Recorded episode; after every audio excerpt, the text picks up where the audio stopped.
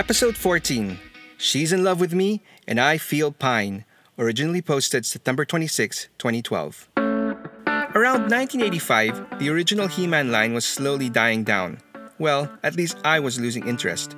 By this point, I had stopped getting any new He-Man toys. Or to be more accurate, my friend who I shared a He-Man collection with stopped buying them. And instead of reenacting the adventures of the Masters of the Universe with their ongoing struggle between good versus evil, another friend and I found more fun using them as arm wrestlers. We would choose our respective characters, make them lock hands, and push our figures in opposite directions. And whichever master's arm popped out first would be the loser. It was actually pretty fun. And no, we weren't destroying our figures. The arms could easily be popped back in again for more arm wrestling fun. Anyway, it was at this time that Mattel released a couple more notable characters. One was good, Mossman, and the other, evil, Stinkor. But back then, I couldn't care less about either of them. The main reason being was that they just struck me as cheap, uninspired repaints of older figures. Mossman was essentially a naked beastman covered with fur that was supposed to be, well, moss. And Stinkor was a merman figure painted black and white, and he was supposed to be a skunk. Anyway, both toys had similar special action features. I guess Mattel figured they could jump on the scratch and sniff bandwagon and gave each of them a distinctive smell. Mossman smelled like pine, and Stinkor stunk. For both figures, they mixed in scented oils in the plastic so that the smell would stay with them for a long time. In Stinkor's case, he was scented with patchouli oil, the scent of which I'm not very familiar with. I'm assuming it wasn't stinky per se, but just carried a strong smell that didn't exactly smell like lemons or cotton candy. Anyway, fast forward to modern times, and as part of their Masters of the Universe Classics line, Mattel finally released a new Mossman. Like the original toy, he was still a naked beastman, and he was still covered in fur. Fortunately, Mattel went the extra mile and included an additional new distinct head that made Mossman his own man. They even gave him a neat vine-strapped purse with a detachable flint knife that the original toy didn't have. But just like the original, he still smelled like pine.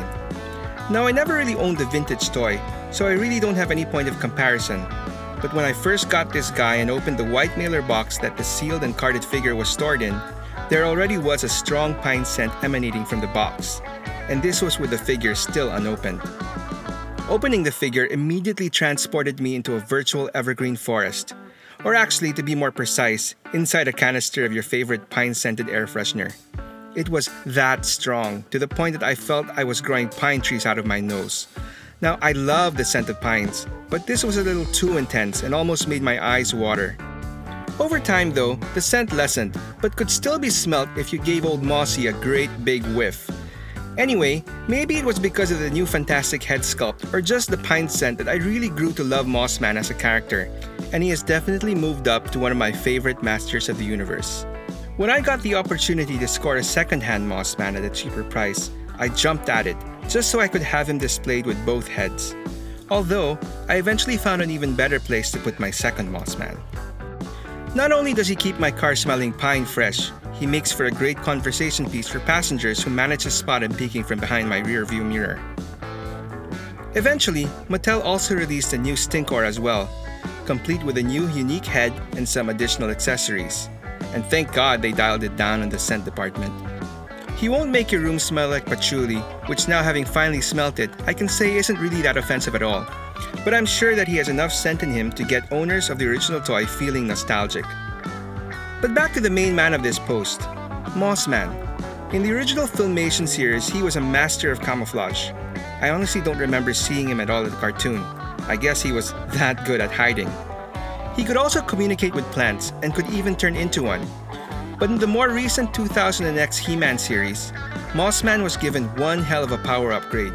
He was made into some sort of urban legend, a god of the forest and nature in general, and one of the most powerful beings in Eternia. Arguably even more powerful than He-Man himself. In fact, in one of the major episodes of the series, when all the good guys were in trouble, it was actually Mossman surfing on top of a tsunami made out of trees, not He-Man who saved the day. Not bad for a guy who started out as a simple repaint and a fast way for Mattel to make an extra buck. Do any of you out there have any fond memories of Mossman? Go ahead and share in the comments below. If you don't, it's your moss.